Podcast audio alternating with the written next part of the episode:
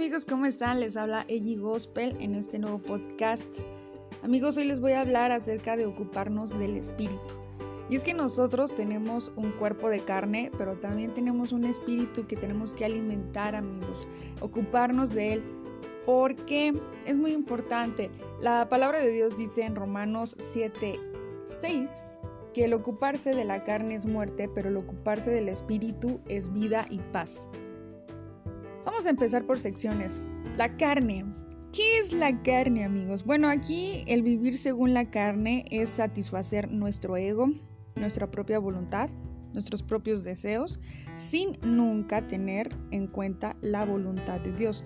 O sea, aunque yo sé que a Dios no le agrada que haga algo, si yo quiero vivir conforme a la carne, pues yo digo, pues a mí me gusta, ah, yo lo quiero hacer, sé que eh, para Dios no es bueno, pero pues ah, yo lo voy a hacer. Entonces eso es vivir conforme a la carne. Pero si vivimos conforme al espíritu, nosotros sabiendo que algo está mal, vamos a decir no, porque esto me va a hacer daño a mi espíritu. Podemos hacernos preguntas tales como, ¿por qué tiendo más a caer en tentación últimamente? ¿O por qué ya no escucho la voz de Dios como antes? ¿O por qué siento que mi vida espiritual no está tan bien como antes? Pues hay que ver si hemos eh, desatendido las cosas del Espíritu, el, pasar tiempo con Dios, el hacer servicio a los demás, el prestar atención a ciertas cosas que sabemos que tenemos que hacer en nuestra vida física y espiritual. Por eso, amigos, es importante que nos preguntemos, ¿a qué le estoy dando más tiempo? ¿O en qué me estoy ocupando más? ¿Si en las cosas de la carne o en las cosas del espíritu? Si estamos eh, prestando atención más a lo de la carne, es posible que vayamos a morir espiritualmente y entonces nos sintamos sin guía. Vamos a sentir que estamos secos. Pero hay una ayuda y esa ayuda es lo mejor porque Dios manda a su Espíritu Santo para ayudarnos a controlarnos.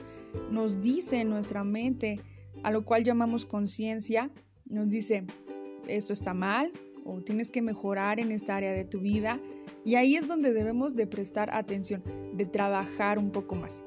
Más que en nuestros deseos, de que, ay, en vez de pasar tiempo con Dios, mejor voy a pasar tiempo viendo un poquito de Netflix o voy a pasar un poco de tiempo más en mis redes sociales.